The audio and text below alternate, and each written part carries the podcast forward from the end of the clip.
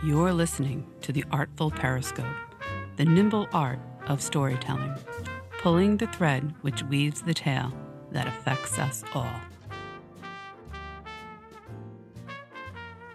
How many threads need to align, connect to take us on a journey to freedom, out of the darkness into the light? I'm Larry Davidson. Welcome to the podcast, Artful Periscope, where we explore the nimble craft of storytelling. On this episode, the author of On Freedom Road, David Goodrich, stops by. After the break, she's back, Rory Vecsey, with a new edition of Rory's Island.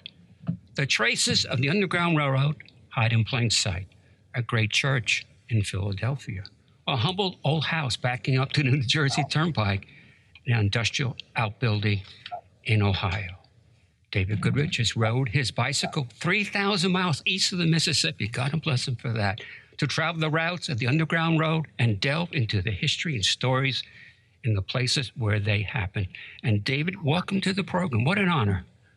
Thanks, thanks so much, Larry. It's a it's a pleasure. And I want to tell the audience, I want to pat you on the back because we had to reschedule you, and you were so generous in coming back and giving us some time. Not a problem at all. So let me give everybody the, the subtitle of the book. The book is called On Freedom Road Bicycle Explorations and Reckonings on the Underground Railroad.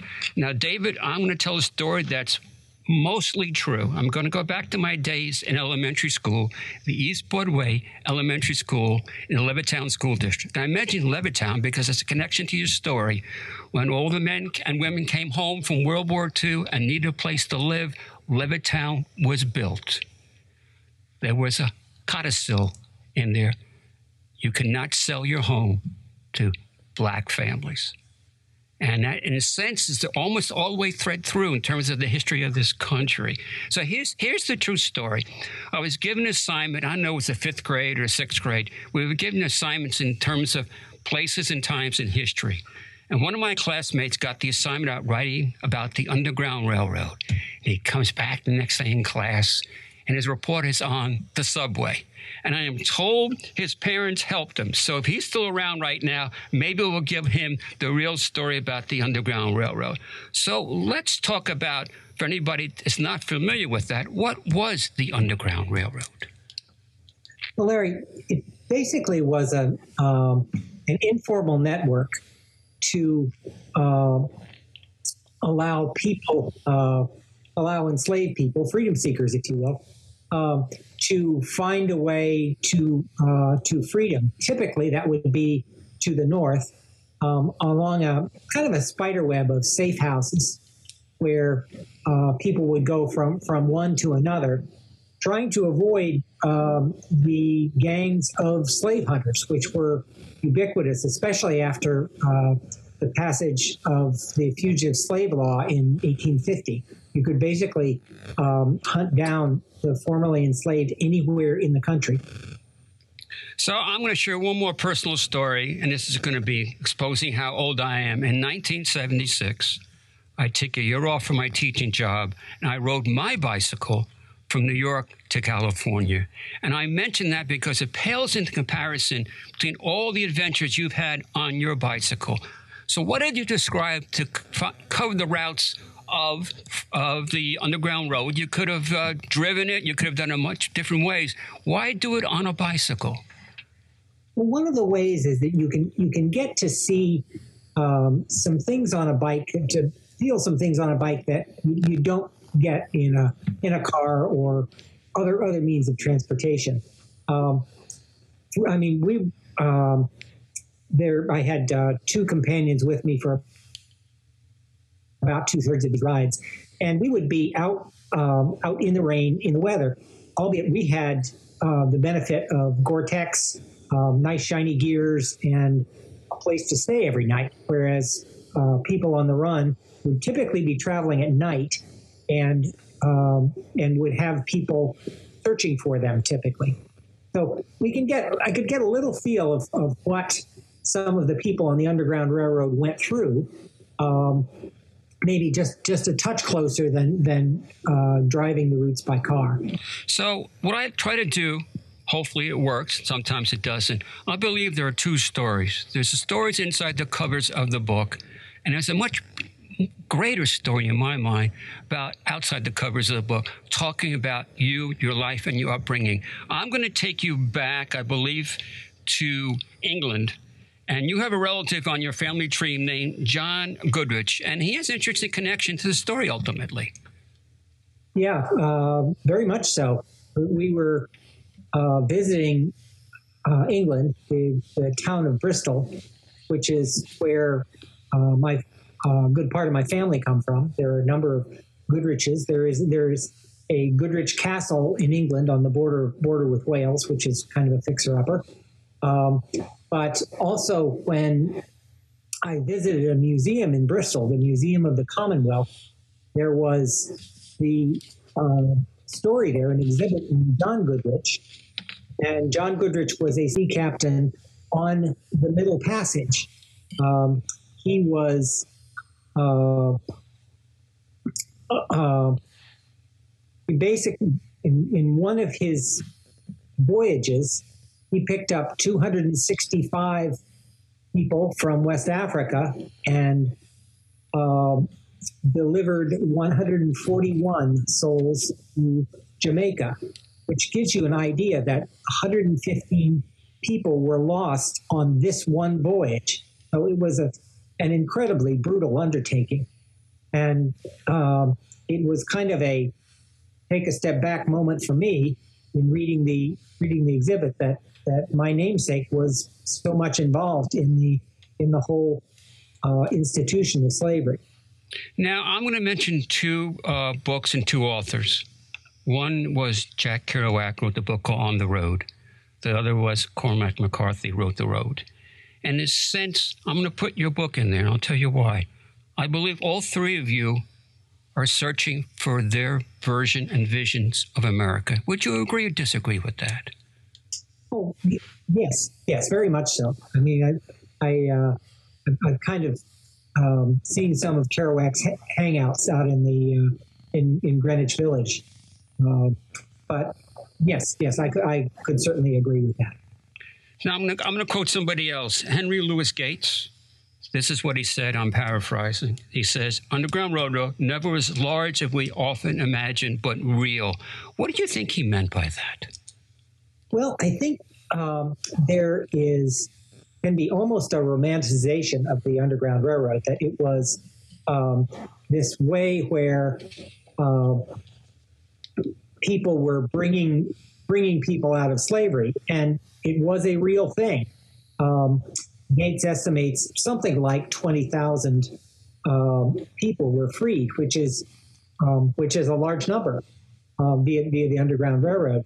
But you compare it to on the order of um, a million people who were transported from the Upper South, including my state, Maryland, uh, Virginia, North Carolina, to the Lower South, during the period of 1810s really to 1860. There was this tremendous traffic of, of enslaved people, basically coffles, a word that's almost not in the uh, in the vocabulary more anymore, of uh, chained people marching to the deep south. So I think what Gates is trying to say is it's, you know, it was a thing, um, but it pales in comparison with the overall enterprise in slavery before the Civil War. You mentioned coffles. It's the first time I ever read that word. And immediately put the book down. I thought about that. You know what it reminded me of? In the South? The chain gangs, the prison chain gangs, all chained up, doing their labors, mostly, I would assume, African Americans. So there's, for me, there was a connection there in terms of the past, showing its face up again in the history of this country in more modern times. I, I know when I first typed that word into uh, into the manuscript on Microsoft Word, it flagged it. It said, "Well, what, what, what's this word?" It's, it's almost like an archaic word, but it was very much a thing. It was very much a thing right in my hometown of Rockville, um, where there were these uh, uh, gangs, if you will, of the enslaved. Some of them uh, were marched right by the Capitol, and it actually became the point where it, it was uh, too inconvenient for the congressman to be sitting out on the steps watching um, gangs of chained people march by. So they, they, they routed them around so they, they would not be in sight of the, of the Capitol anymore. But if you're just joining us, I'm Larry Davidson being rude by interrupting him, but I'll tell you who the guest is David Goodrich. The book is called On Freedom Road Bicycle Explorations and Reckonings on the Underground Railroad. So the book is broken up into two different paths that you, you took tracing Underground Road. Let's talk about, I believe you did this in the summer of 2019, Freedom Road East. Tell us about that ride and what you found and explored. Well, um, that road was following uh, the route of Harriet Tubman, probably the most famous of the Underground Railroad conductors. Uh, with luck, her picture will be on the $20 bill at some point. Um, following Harriet Tubman's route from Cambridge, Maryland, all the way to uh, St. Catharines, Ontario, um, was about uh, a little less than a thousand miles on the bike. And starting in Cambridge, we started where uh, Harriet Tubman grew up. And um, she had many uh, adventures, escapades along this road where, you know, she came very close to being, being nabbed a number of times. And I think one of the things that, uh, that helped her along was that she was a very small woman, um, prodigiously strong, but small. And um, I think the the enslavers on the eastern shore of, of, Maryland and Delaware, where she was bringing bringing her people out, basically thought that this had to be the work of northern abolitionists, northern white abolitionists. Right. They never uh, never quite could could understand that the prominent actor in, in all this was a a very tiny, very strong black so in this in this country, uh, other countries throughout the world, we have a history of storytelling and folklore. So here's my combination, my take of Harriet Tubman in terms of folklore. A combination of Johnny Appleseed, Paul Bunyan, and Casey Jones. Because I, I think she did a lot of that planting seeds, prodigious strength for her size, and also the whole aspect of the railroad, Casey Jones. Indeed. Yes. I mean, she, uh, in many ways, um, after she escaped from slavery and was working in Philadelphia, it just bothered her that all of her family and friends were still enslaved down in, in Maryland. And she thought, I could. I could um, help them. I could lead them out. I know the way. And he went down, um, rescued roughly 70 people, which is still just a staggering number. And she kept going back and going back, and, and increasingly, uh, the heat was on. That a lot of her, uh, uh, a lot of her safe houses, the, the people, the, her conductors were getting nabbed, and it became increasingly dangerous for her. Uh, she had to she had to back off for, for a couple of years when the uh, when it when it got too intense. But there's a an in, engraving on a statue of Harriet Tubman in Wilmington, where one of the uh, prominent conductors there, Thomas Garrett, um, he's writing in a letter. He says, "I write to inform thee." He was a Quaker. Right. He says, "I inform thee that Harriet Tubman is again in these parts." One of the beauties of books, whether it's fiction or nonfiction, we can take away what we want. We sit down and read and then try to process everything. I hate the word process. Everything right now is a process, a process. It's going to make, I think it's going to become a word that should be arcane and let's get rid of it. But anyway, the process. And I'm thinking of Sophie's Choice. And I'll tell you why. And also, I'm thinking of Roots by Alex Haley. In terms of Sophie's Choice, some of the parents had to make a choice, a very difficult choice what child to leave behind and what child to take on the route of the Underground Railroad. And that for me is very visceral and very dramatic to have to make that statement. If we had multiple children, we had to pick one to live and one to die. That's a very difficult choice. Extrapolate that out to people trying to find freedom. and it becomes even more important than an individual choice you or I may have. Well, there's there was one case in in particular. I mean, this this choice was made all the time because very often you could not bring your entire family, and one woman in Delaware, Charity Still, uh, decided that she would take. Uh, she had four children, two boys, two girls, and she felt like the boys could take could better take care of themselves than the girls could. And she escaped across the Delaware River, a little south of where George Washington did, with the two girls. And the two boys were immediately sold sold south um, into the uh, uh, the cotton economy of the South.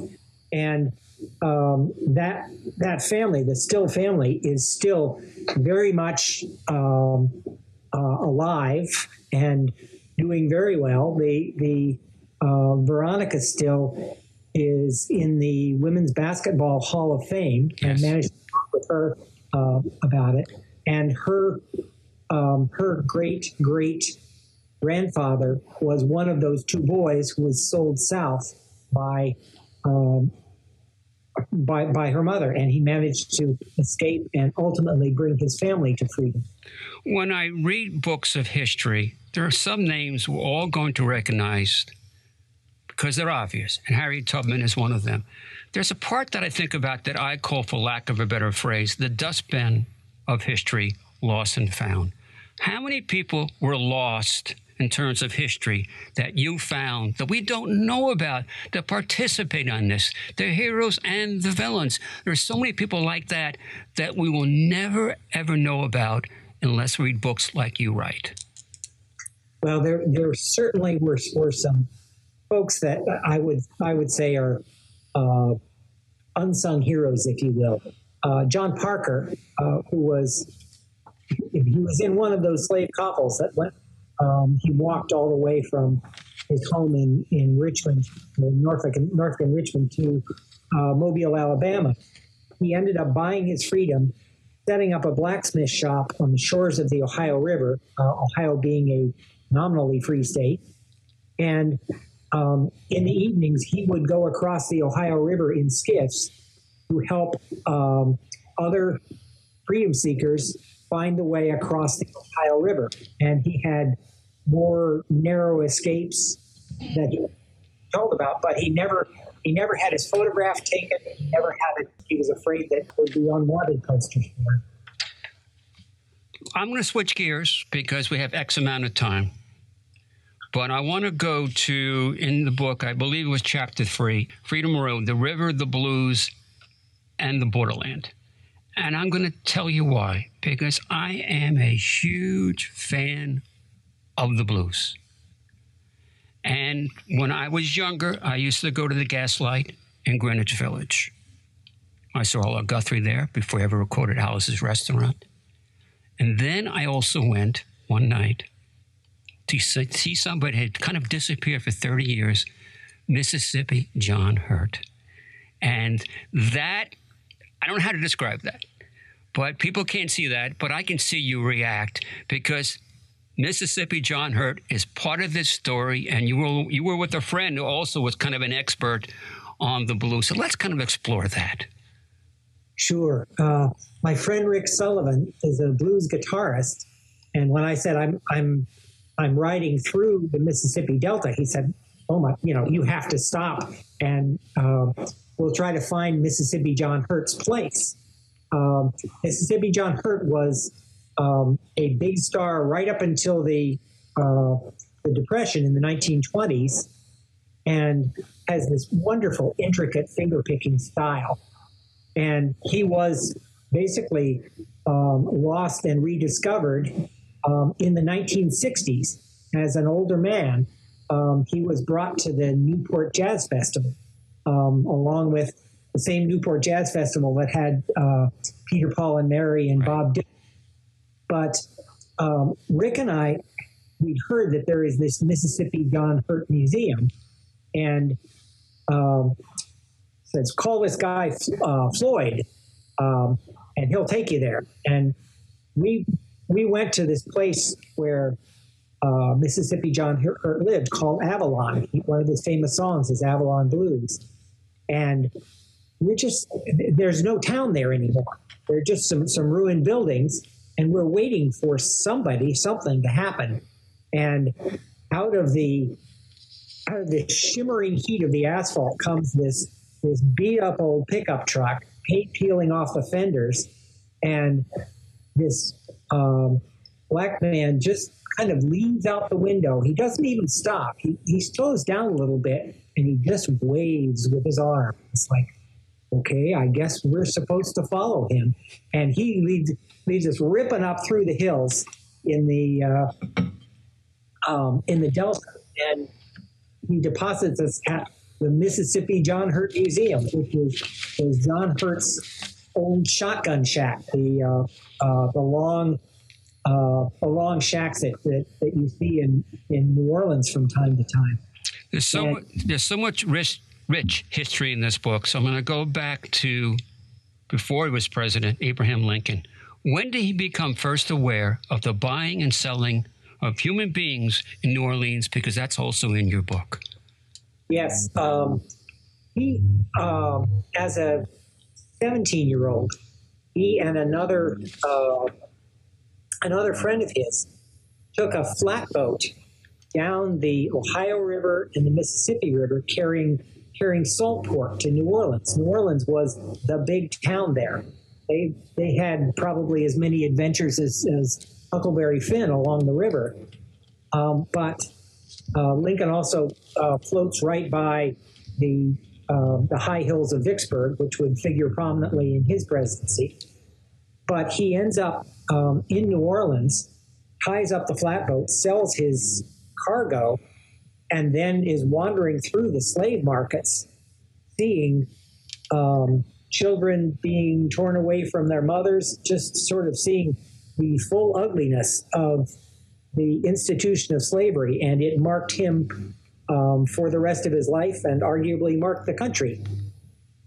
I'm going to mention another name John Brown. I'm going to tell you why. There was a terrific limited series on one of the premium channels. I think it was on Showtime called The Good Lord Bird. Ethan Hawke was in it. It's terrific.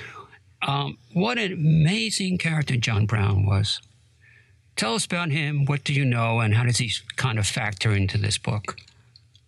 Well, I um, I was riding uh, with with my friend Jan to, in Oberlin, Ohio, and we found the marker to Lewis Leary. He's one of the people that John Brown recruited to his raid on Harper's Ferry. Folks may remember that uh, John Brown had this raid. They took over the federal arsenal at Harper's Ferry in 1859, and the response it was basically to try and generate a slave rebellion, and the response in, in Virginia was overwhelming.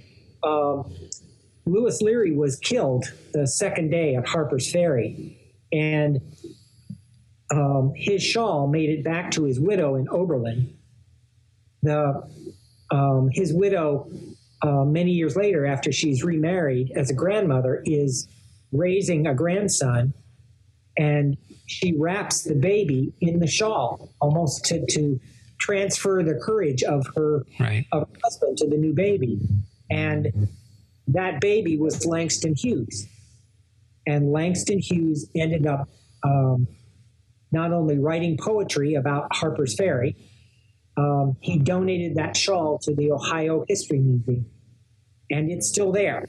Um, my wife and I went to went to see the shawl, and it's almost like um, there, there, was a woman who opened the door with latex gloves on, on the right and unrolled the shawl for us. And it's like there is uh, a piece of cloth that can have magic, that is that is the shawl.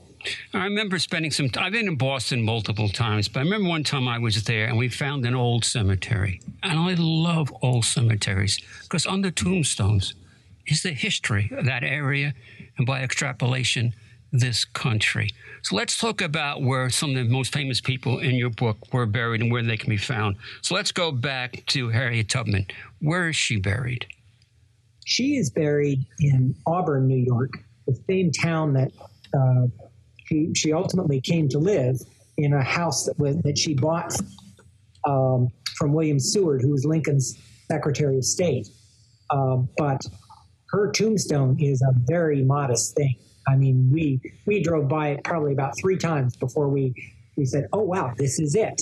Um, it is. It's almost uh, her personality. That, that um, it's like she she let her actions speak for her. And Frederick Douglass. Um, about 60 miles away, which is about a day's ride on a bicycle, Frederick Douglass is buried in um, in Rochester, New York, and his um, his tombstone is much more ornate. I mean, you can you can imagine. It's to me, it's a shame that the phonograph wasn't invented in time to hear a Frederick Douglass address because Frederick Douglass was a a huge personality, character, writer. Uh, and his tombstone is like that. It is it is a big thing with blue stars, and um, it's it's uh, it's quite spectacular. Frederick Douglass himself wrote of Harriet Tubman that you you did your work. I'm paraphrasing, but it's, it's you did your work in the dark, and I did mine in the light like the uh-huh. opening of this program out of the darkness into the light. So you kind of bookended that for us. Once again, I'm going to get personal for a minute, and this is nothing special about me, but my last day of riding into California, I was so excited. I got up really early and it was still dark out. And as I'm riding, going up this hill, the sun is coming up. And there's a uh, good Lord bird. There's a bird following me for a fair amount of a distance. And I will always remember that. That's in my memory bank. So you have a lot of great memories on the road. What stands out for you? Good day, bad days, or they all kind of blend together? Oh, um, I think one thing about bicycle touring, and you may have experienced in this in, in your riding the Trans Am in 76, I can remember on days when I'm on tour, I can remember everything that happens um, years years later. I can't remember what I did yesterday, but um, you, know, you talk about the Pacific on your ride across. Um, I got to the Pacific in Oregon, and it, it's like smelling the salt air was spectacular. At the same time, you get into some some real nasty weather kinds of days. I remember going across the, the Ben Franklin Bridge in Philadelphia um, in a in a um, where you couldn't even see the tops of the piers. Right. And the whole bridge is shaking, and the the uh, the, the metal is slick under underneath the tires. It's like, okay, I need to get off of this thing soon. All right, so this is how we end almost every segment. And you can do anything you want with this, but I'm really curious. What did I get wrong and or what did I miss in terms of our, our conversation? I I can't think of much. I mean, this this idea that the Underground Railroad um, wasn't necessarily as big a thing in compared to the, the, this whole institution of slavery, but it, it was a place of um, some genuine American heroes. And one of the things that was the most fun about this bike ride is pursuing those heroes. Once again, the book is called On Freedom Road: Bicycle Explorations and Reckonings on the on, on the Underground Road. The author is David Goodrich. I want to thank you once again. It took us a fair amount of time to get you here, but it was well worth it. And good luck with the newest grandchild, by the way. Thank you so much, Larry. I enjoyed it very much. I'm Larry Davidson. This is the podcast Artful Periscope. After the break, she's back with another edition of Rory's Island. Rory Vecsey joins us shortly.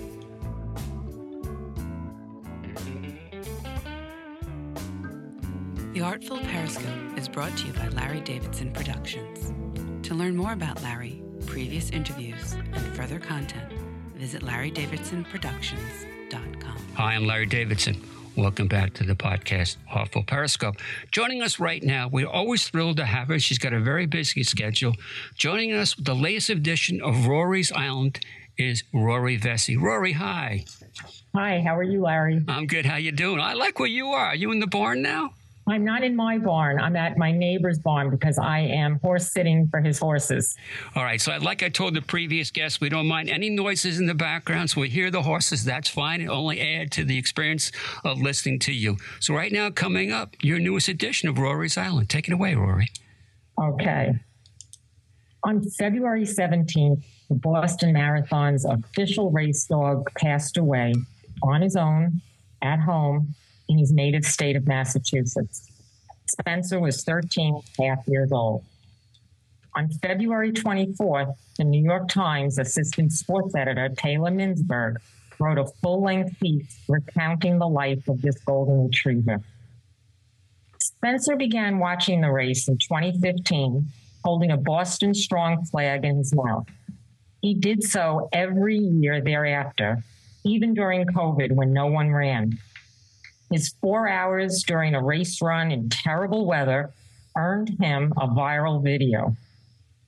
He stood stoically by, flag in his mouth, pelted with freezing rain, 20 mile an hour headwinds, while runners sacrificed precious seconds, precious minutes to pet him or have their photo taken with him in his Navy storm gear. This is what Spencer did every year for the runners. In between the marathons, he worked as a therapy dog, though he was not formally trained to be one. In 2022, in spite of being treated for cancer, he arrived at the race. And in July of that year, he had what was to be his last birthday. It was a party, and 700 guests attended. Every life, big or small, two or four legged, deserves the passing to be marked, the life acknowledged.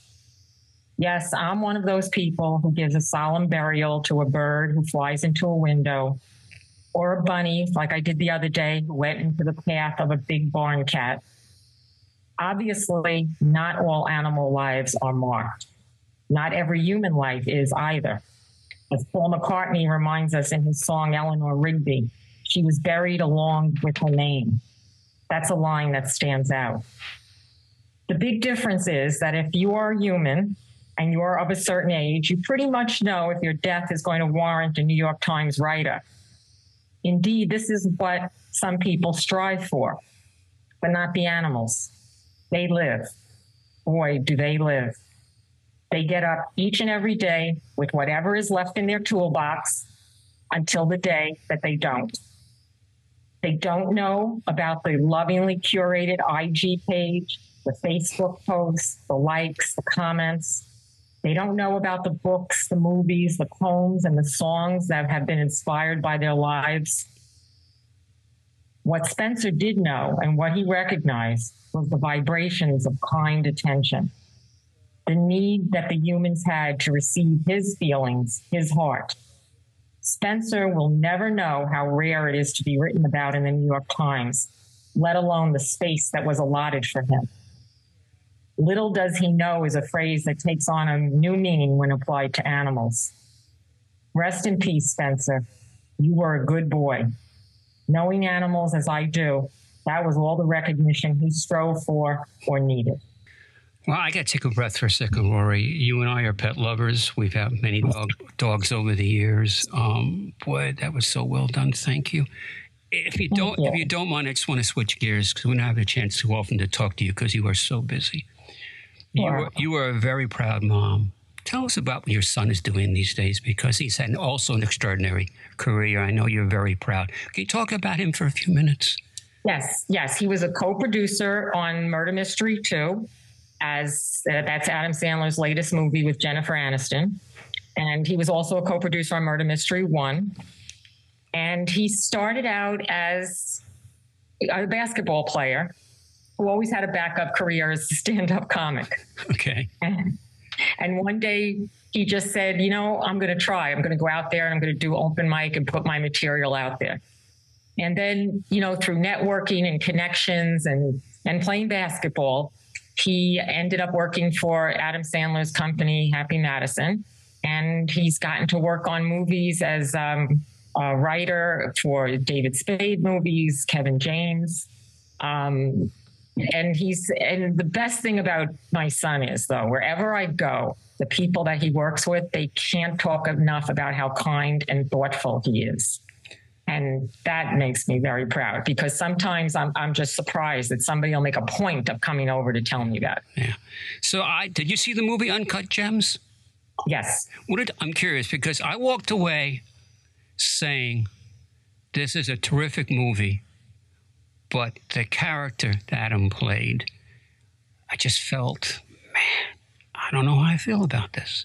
And I don't want to give any spoilers in the ending. But that says if you walk away, and to this day, I'm still thinking about that, that mm-hmm. that's a really powerful movie. How did you react?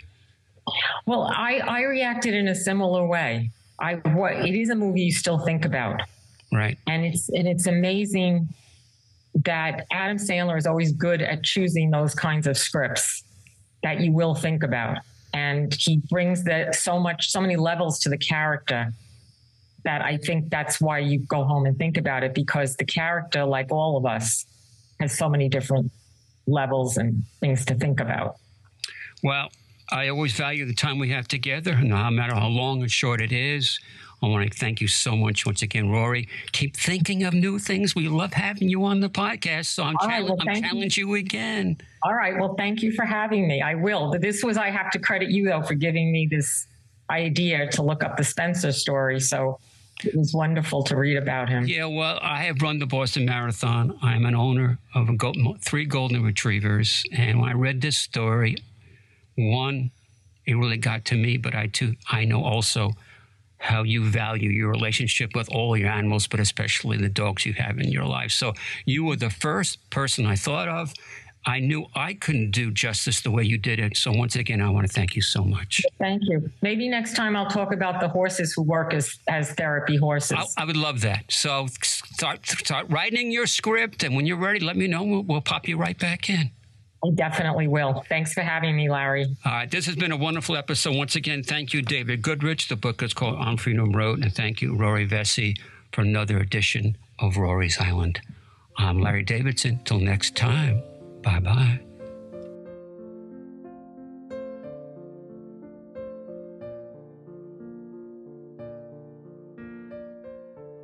The Artful Periscope podcast is brought to you by The Booth at the Sachem Public Library in Holbrook, New York, consistently voted the best on Long Island since 2015. You can find the Artful Periscope podcast on Apple Podcasts, Google Play, Stitcher, Spotify, iHeartRadio, or wherever you get your podcasts. Special thanks goes to our producer, Christy Christofaro, sound editors and engineer, Ryan O'Hagan. The song Alleluia is performed by Vanessa, and you can find her music at starfrost.com. October Blues is performed by Dana Songs and can be found at danasongs.com. If you enjoy this podcast, visit Larry Davidson's website for more interesting content at larrydavidsonsproductions.com. You can also find out about other author related events by visiting Sachem Public Library's website at sachemlibrary.org. Join us next time as we pull the thread which weaves the tale that affects us all.